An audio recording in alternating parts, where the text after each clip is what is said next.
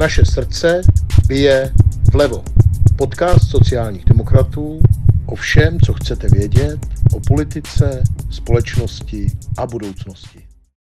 Vítám vás u podcastu sociálních demokratů nejenom pro sociální demokraty. Naše srdce bije vlevo. Tentokrát s hostem, kterého jste si přáli, dostal jsem několik dopisů, proč ještě jsme neudělali podcast s naším dnešním hostem, kterým je Martin Netolický místo předseda sociální demokracie a dnes především hejtman Pardubického kraje. Martin, ahoj. Ahoj. O čem jiné mluvit s Martinem Netolickým, než o tom, v jaké situaci jsou dnes kraje v České republice. Co se týče konsolidačního balíčku, tak o tom, jak dopadne na rozpočty obcí, o tom bylo mnoho řečeno, ale jak vlastně dopadne konsolidační balíček na rozpočty krajů. No, vzhledem k tomu, že ještě nebyl schválen, tak je to eh, zatím věštění z křišťálové koule, protože počkáme, co vypadne nakonec z poslanecké sněmovny a senátu. Eh, jak jsem zaznamenal, tak přestože jsou vládní strany na všem domluveny, takzvaně, eh, tak nemyslím si, že ten konsolidační balíček ještě nemusí dostat změn. No a vzhledem k tomu, že ta debata skutečně ještě probíhá, tak já v tuto chvíli nemůžu říct úplně přesná čísla, ale to, co víme už teď, a co je stoprocentní, tak je, že se to projeví například na silnicích druhých a třetích tříd, na jejich rekonstrukci, protože my máme od nějakého roku 2015 promluvený dotační titul spolu s ministerstvem financí státním fondem dopravní infrastruktury na rekonstrukci silnic druhých a třetích tříd. V letošním roce jsme obdrželi jako kraje celkem 6 miliard korun a už víme, že v příštím roce to budou 4 miliardy. Takže přesto, že rostou ceny, přesto, že rostou ceny stavebních prací, tak obdržíme méně, což znamená, že bez sporu se bude méně stavět a opravovat. To je přibližně jedna třetina pokles té částky a to při inflaci, která byla téměř 20%.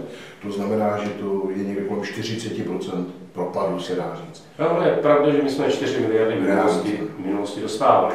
Eh, na druhou stranu 4 miliardy v roce 2015 a dnes jsou zásadní rozdíl a tak je logické, že tyto peníze by měly růst. A pokud vláda tvrdí, že eh, dotační tituly, které ruší, tak jsou neinvestičního charakteru, no tak eh, z hlediska účetního pravděpodobně v našem případě se jedná o investiční záležitosti. Ale ve skutečnosti se jedná o opravy rekonstrukce, což jsou peníze, které se samozřejmě projeví ve spotřebě. A samozřejmě to znamená to, že za standardních okolností dostávají práci místní firmy, regionální firmy, které opravují. To znamená, že té práce bude evidentně méně. Dnes máme říjen. My jsme na jaře slyšeli, jak vláda, co se týče konsolidačního balíčku, vystoupila na obrovské tiskové konferenci. Na ní byl premiér, spousta ministrů, odborníci. A ti všichni říkali, přicházíme s konsolidačním balíčkem, který máme perfektně promyšlený. Je to e, perfektně vyladěný materiál, který dohromady skvěle funguje. Máme o pět měsíců víc, máme 250 stran pozměňujících návrhů od vládních poslanců, čili od těch samých, kteří tehdy tvrdili, že mají perfektně promyšlené. Do konce roku máme tři měsíce, vy musíte chystat rozpočet a když se ti zeptám, jak dopadne konsolidační balíček, tak řekneš, já nevím, jaký rozpočet budu mít za tři měsíce, protože stále není schválen a nikdo neví, jaké bude schválen podobě. Martine, dá se tímhle způsobem vůbec sestavit férový a poctivý rozpočet kraje? Tak eh, my už jsme eh, k sestavení rozpočtu na rok 2024 přistoupili, eh, protože to je vždy září pro nás takový, takový zlom, je konec prázdnin a začíná příprava rozpočtu v podzimních měsících s tím, že chceme schvalovat rozpočet v roce 2023 ještě jako řádný, a to na prosincovém zastupitelstvu. Ale je samozřejmě jasné, že vycházíme ze stávající legislativy a predikcí, které jsou na základě těch stávajících odhadů, protože těžko se spolehnout na něco, co ještě neprošlo legislativním procesem. Můžu samozřejmě eh, dát na nějaké eh, mediální výstupy, na, na druhou stranu máme nějakou zkušenost a ta zkušenost berí, že v letech, kdy se vstupuje do daňového práva a do inkasa daní a podobně, tak je eh, dobré postupovat podle stávající legislativy, což tak činíme. Pevně věřím, že náš rozpočet má i dostatečné rezervy pro případné ekonomické výkyvy, protože i ta makroekonomická predikce na příští rok, možná i z části kvůli konsolidačnímu balíčku, není úplně příznivá. Čili vy jste, chováte se odpovědně, počítáte raději konzervativně s nižšími příjmy, ale stále nemáte jistotu jaký bude vlastně, jaké budou příjmy na, na příští no to přesně možná na udeření řebíčku, řebíček na hlavičku, protože My máme často takovou nálepku jako sociální demokraté, že neumíme hospodařit. Já myslím, že právě na obcích, městech, krajích se ukázalo opakovaně, že máme spíš konzervativní přístup k hospodaření, že držíme rozpočty v, rozumný, v rozumné míře a snažíme se maximalizovat výdaje, zejména v té investiční oblasti. To znamená do rozvoje. To znamená do toho, co lidé potřebují, chtějí, to je zkvalitnění veřejných služeb. Mě takovéto kliše, které tady v minulosti bylo, tak bych řekl skoro uráží, protože to není pravda. My rozpočet tímto způsobem sestavujeme dlouhodobě. A je to také dáno tím, že Pardubický kraj patří mezi ty, které obecně mají relativně málo peněz, takže se snažíme držet na úzdě běžné provozní výdaje, mandatorní výdaje, aby jsme se zbytečně nerozjeli a maximalizovat tu stránku investiční. A myslím si, že podobně postupují i starostové města obcí a tak, jak jsem v kontaktu s našimi starosty, tak postupují stejně. Ty jsi, Martine, hejtmanem už 12. rokem. 11. Já si myslím, že teď právě ten 12. začíná. začíná. Zažil si, zažil si spoustu vlád. Zažil si vládu Petra Nečase, zažil si úřednickou vládu, zažil si Sobotkovou vládu, zažil si Babišovou vládu. Teď zažíváš vládu pěti koalice pod vedením pana Fialy. Já jsem si chtěl zeptat, vidíš úplně nějaký fatální rozdíl z hlediska kraje v tom, za které vlády se právě dalo lépe plánovat, za kterou jste měli větší jistotu, jaké budou vaše vztahy ze, ze státem, nebo za které vlády se ti v zásadě hejtmanovalo nejlépe? Tak je pravda, že každá vláda se snaží komunikovat s kraji, to je správně, protože ostatně kraje jsou mezičlánek mezi místní samozprávou a právě vládou. A je logické, že i po koronavirové pandemii se kraje ukázaly jako docela důležitá síť, která je schopná zorganizovat celou řadu věcí i mimo jiné pro stát. Takže vzpomínám si na jednoho politika, který na první zkusce asociace krajů v roce 2013, když tam byl pozván jako minister financí, tak se nás zeptal na tom jednání, k čemu jsou ty kraje. To byla otázka, která nás všechny vykolejila. V podstatě jsme museli edukovat představitele vlády, k čemu kraje jsou. Aby se následně pak ukázalo, že kraje se hrály poměrně důležitou roli. Ale kde se komunikovalo pravděpodobně zcela nejhůř, tak je můj počátek, počátek mé politické kariéry, a to byla vláda Petra Nečase. To byla velice zajímavá skupina lidí. Pan premiér, když přijel na asociaci krajů, tak by se atmosféra byla kráje. De facto od počátku nás bral jako, jako rivaly, místo toho, aby vnímal, že jsme politickými partnery. Naštěstí ta vláda v roce 2013 v červnu skončila. Pak bylo období, kdy jsme jako kraje, se domnívám, měli i poměrně významné slovo, což byla dominantně tedy vláda Bohuslava Sobotky. A tam jsem cítil, že podpora existuje. V současné době je to takové složité. A to přesto, že vlastně minister financí v té době úplně přesně nevěděl. Nevěděl, co čemu ale to je paradox, protože uh, pan premiér Sobotka, a do dneška to můžu říct, je člověk, kterého si vážím, protože to byl kvalifikovaný člověk a věděl, o čem se rozhoduje. Ale v současné době je to takové složité, protože já samozřejmě znám spoustu lidí ve vládě, v předchozím období jsme společně bojovali za zachování tzv. spojeného modelu, to znamená, aby stavební úřady fungovaly tam, kde jsou a nebyly eh, centralizovány směrem eh, ke státu jako takovému. Ale je vidět, že při změně role tak se do jisté míry také mění názory. No a co já v současné době vidím, je eh, především to, že vláda nemá úplně jasno v celé řadě věcí. Jako dotační politika směrem do obcí, eh, ke krajům, to je jedna věc, ale těch záležitostí je eh, celá řada. My se zabýváme konsolidačním balíčkem a povídáme si o daní z nemovitostí a, a podobně, ale já vůbec nevím, jestli tady byla nějaká poptávka, aby třeba vůbec do téhle daně eh, se legislativně vstupovalo. To jsou celé ty, celá řada otázek, které mě dlouhodobě nejsou jasné. No a pokud jde o, pokud jde o tu stávající situaci, no tak já třeba vidím, jak vláda nekomunikuje eh, se zemědělci, respektive eh, další segment, který je velmi blízko eh, obcím, krajům z hlediska regionálního rozvoje, tak je oblast zemědělství. A vidím tam docela hluboké propasti i z hlediska nového nastavení strategického rámce a podobně. To znamená, že je vidět, že v celé řadě oblastí možná více vítězí ideologie, než zdravý rozum. A to si myslím, že bychom měli o to se snažit. My jsme o tom jako sociální demokraté mluvili, že tato vláda na začátku se pustila možná do oprávněného souboje s těmi velkými zemědělskými oligarchy, ale těch je v České republice možná 4-5. A ta vláda bohužel eh, v tomto svém svatém boji eh, fakticky útočí na celý segment středních zemědělců, středně velkých zemědělských firm, kterým komplikuje život, kterým, ale to jsou zároveň ty firmy, které vlastně živí Českou republiku, které v České zemi zajišťují alespoň nějakou eh, potravinovou soběstačnost. U vás, já to vím na Vysočině, kde to začíná být skutečně už jako na hraně a ty, ty firmy skutečně neví, jaká bude jejich budoucnost. Čili z Pardubického kraje máme zkušenost, že tohle je problém, který jde napříč republikou. No je to obrovský problém. Já se snažím komunikovat eh, s profesními komorami, tak to je jak tedy agrární komorou, tak eh, Českým zemědělským svazem. Byl jsem minulý týden na celostátním výboru zemědělského svazu ve Větrném Jeníkově a na toto téma jsem hovořil, protože e, samozřejmě je potřeba vnímat české specifikum struktury zemědělství. A není přece možné, pokud jedna vláda, která odchází, připravila strategický plán a čerpání evropských dotací na sedmileté období v nějaké struktuře, tak aby během jednoho měsíce do toho vstoupil jeden poslanec ze středních Čech, je to teda skoro okolností bývalý Hitman Bendel, a bývalý minister zemědělství. A bývalý minister zemědělství a skupina lidí kolem něho a absolutně a zcela od základu se přepracoval celý strategický rámec. Přestože jak agrární komora, tak zemědělský svaz od počátku vystupovali proti, protože dojednaný kompromis byl skutečně kompromisem. Hmm. Tady došlo k fatálnímu, fatální změně, a podle mého názoru je zásadní chyba, že vláda se zemědělci komunikuje možná teď prostřednictvím nového ministra zemědělství, hmm. ale zatím to nemá vůbec žádný výstup, je to pořád stejné.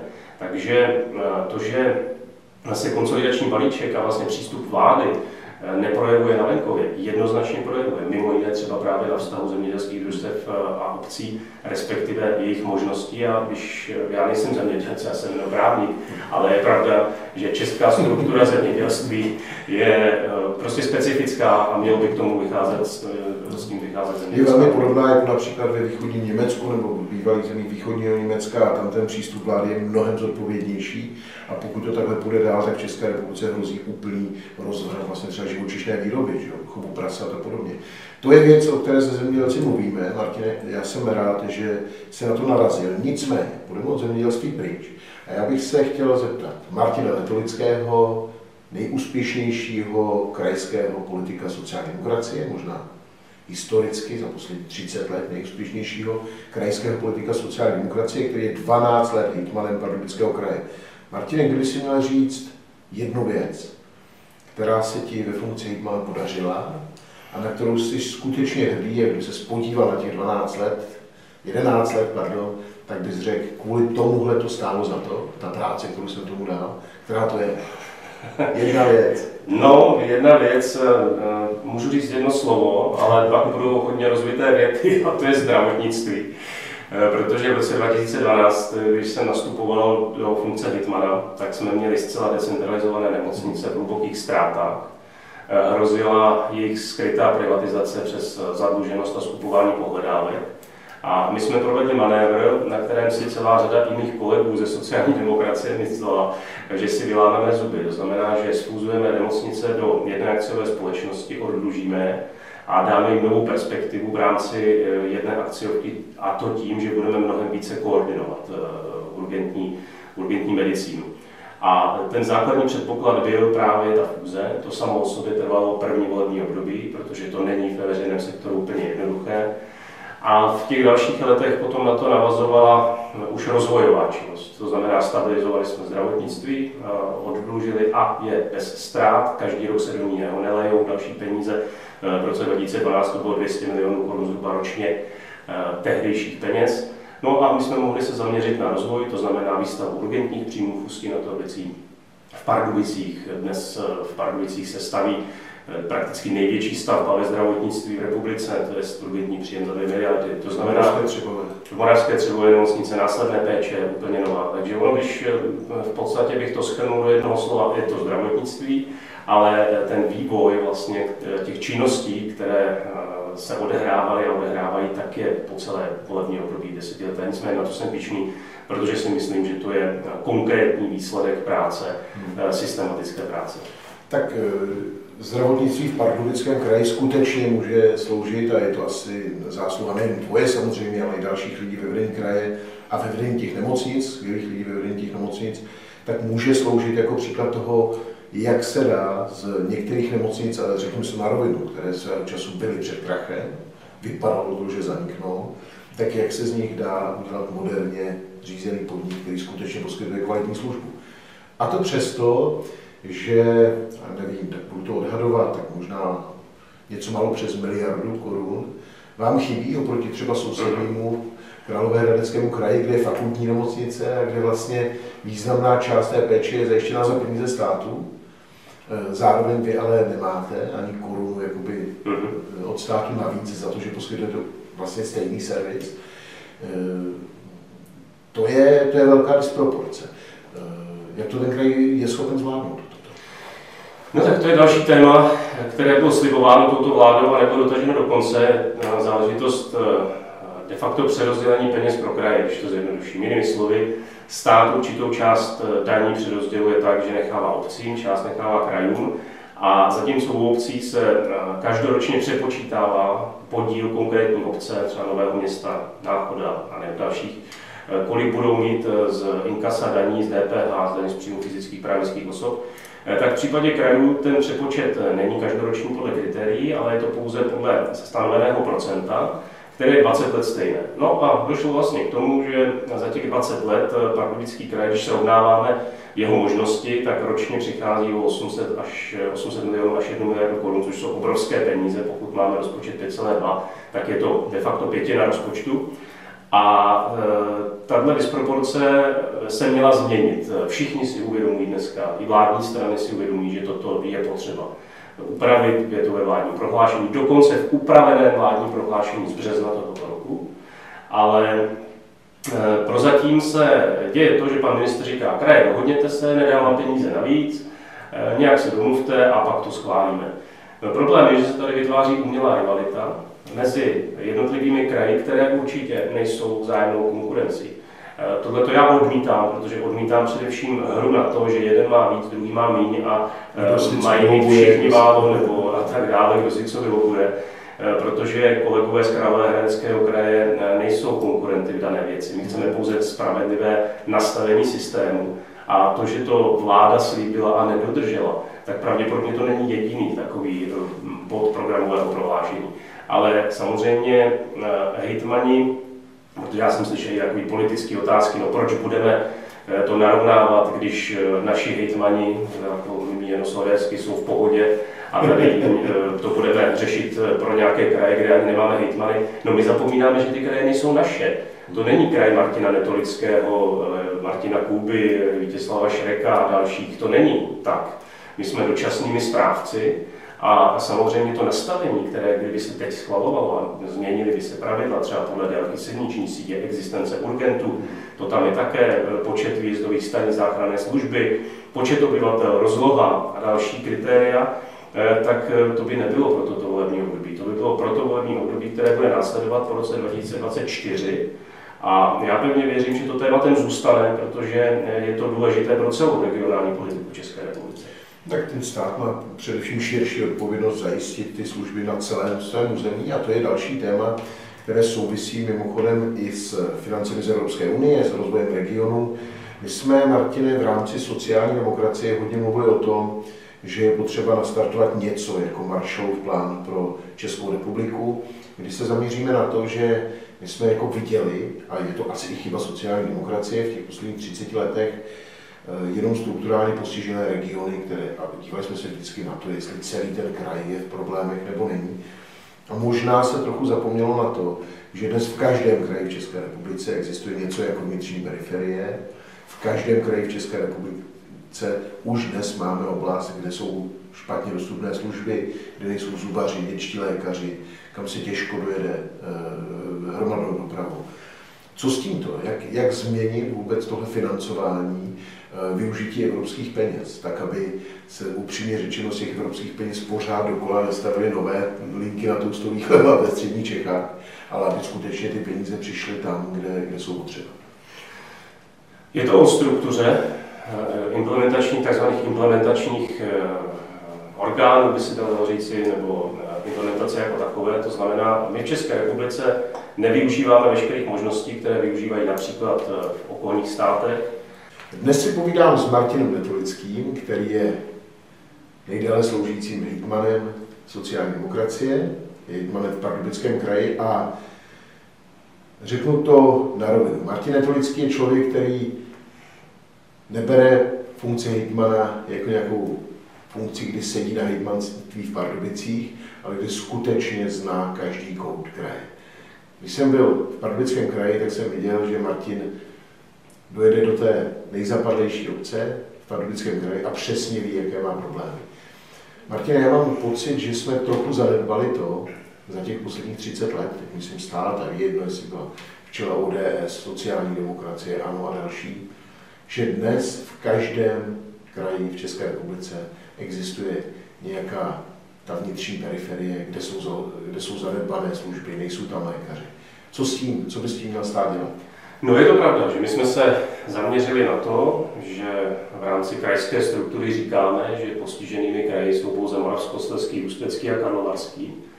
Ale poněkud se zapomíná na eh, skutečně ten pojem, který se používá, tzv. vnitřní periferie v jednotlivých krajích, přestože o nich víme. A to je ten největší problém, že čerpání evropských peněz které je nějakým způsobem nastaveno. A troufnu si říct, že od roku 2013, respektive nečasová vláda eh, přistoupila tehdy eh, po krajských volbách v roce 12, kdy sociální demokracie byla hegemonem, přistoupila ke zrušení regionálních operačních programů s tím, že vlastně sváděla právě na regionální operační programy, že jsou překážkou regionálním rozvoji, že se tam krade a já nevím co všechno.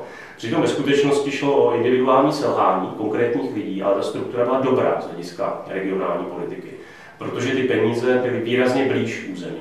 Teď jsme v situaci, že čerpáme eh, v takových takzvaných polech růstu, to jsou takové ty aglomerace, Brněnská, Ostravská, v našem případě Hradubicko, čili eh, Hradec Králové Pardubice, to skutečně se takhle eh, používá. Ale zapomínáme na periferní regiony a to nejsou jenom eh, sudety, bývalé sudety, které samozřejmě jsou po celém prstenci České republiky, ale nám vznikají vnitřní periferie ve středních Čechách, v Pardubickém kraji například zrovna v oblasti Třemošnicka, který, která přiléhá k středočeskému kraji. To znamená, že těch periferií je velmi mnoho.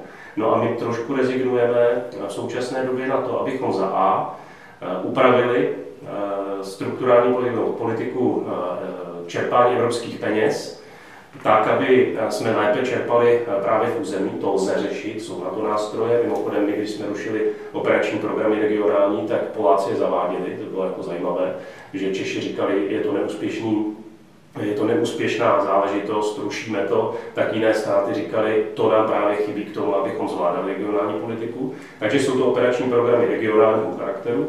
No a druhá věc, je to samozřejmě úloha Ministerstva pro místní rozvoj z hlediska dotační politiky a podpory těchto slabých regionů.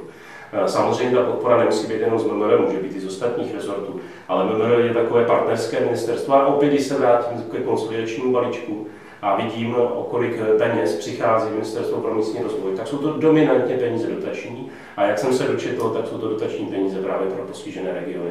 Je to zásadní chyba, protože tímhle tím se eh, ty rozdíly nezmenší. Kraje mohou dělat, co chtějí, ale jejich eh, možnosti jsou také omezené. Eh, proto si myslím, že sociální demokracie by měla dělat všechno pro to, aby byla naplněna ta takzvaná kohezní politika, to znamená politik, politika přibližování, hospodářském přibližování jednotlivých regionů a ne, aby docházelo k jejich vzdalování. A to bohužel v současné době mám pocit, že ty nůžky se rozevírají. Byť si to možná v tom čase neuvědomujeme, ale z dlouhodobého hlediska je to vidět. To, že tyto problémy jsou téměř v každém kraji České republiky, že najdeme tak, jak jsme se bavili o těch mikroregionech v Pardubickém kraji, stejné mikroregiony najdeme na Vysočině, najdeme je na Severní Moravě, v Olomouckém kraji, najdeme je v západních Čechách, zkrátka po celé republice. Stejně jako Martin Netolický si to uvědomují i další sociální demokraté, A proto právě tento rozvoj těch vnitřních periferií je jedním ze základních bodů programu sociální demokracie. Já jsem rád, že se na tom zhodneme, jsem rád, že v sociální demokracii jsou lidé, jako je Martin Netolický, který perfektně zná, o co jde v regionální politice a už 12. rokem to dokazuje jako hejtman Pardubického kraje. Martině, děkuji a těším se zase na vidění. Děkuji za pozvání, mějte se hezky, ahoj. Ahoj. Naše srdce bije vlevo.